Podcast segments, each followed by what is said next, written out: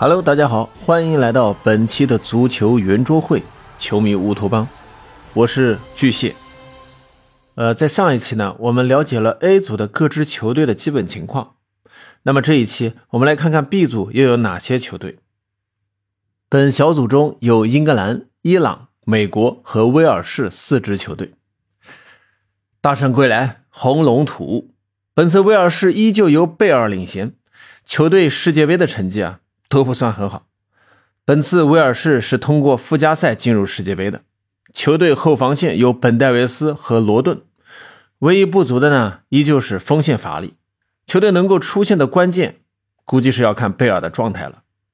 值得一提的是啊，威尔士是第二次进入世界杯正赛，而距离欧洲红龙第一次参加世界杯已经整整过去了六十四年。三十三岁的贝尔世界杯正赛首秀。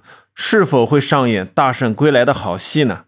也是十分的值得球迷朋友的期待。本组的豪强英格兰队这几年的成绩啊，十分的不俗。球队在之前的欧洲杯呢，也是进入了决赛。这几年球队涌现了大量的锋线人才，凯恩、斯特林、福登和萨卡等都是世界级的球星。不过球队呢，也是很久没有获得世界杯的冠军了。本次英格兰的边后卫有一定的问题啊，很多球员的状态并不好，而且之前有伤病，这让他们的防线呢并不令人放心。三狮军团稍有不慎，也很有可能会阴沟里翻船的。另一支对手美国队是北美地区的强队，和墨西哥这几年的竞争呢也是十分的激烈，以普利西奇、雷纳等小将领衔的美国掀起了青春风暴。目前世界排名第十四位，在世界杯分组中啊，也被划入了第二档球队。本次阵容球队的活力十足，但同样的，因此带来的经验不足也是球队无法避免的问题。而即使是本小组中实力最弱的伊朗，坐拥阿兹蒙、贾汉巴赫什和塔雷米等在欧洲踢球的锋线名将，世界排名呢也在第二十二位。与美国、威尔士相比，实际上差距并不是很大，具备在小组中搅局的实力。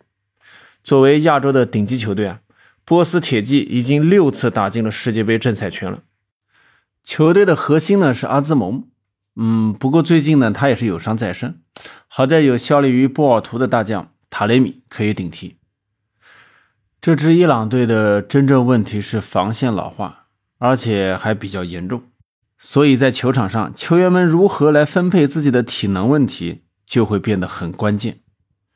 B 组出现形势实际上是较为明朗的，英格兰的实力在本组呢是独一档的，出现几乎是板上钉钉的事情。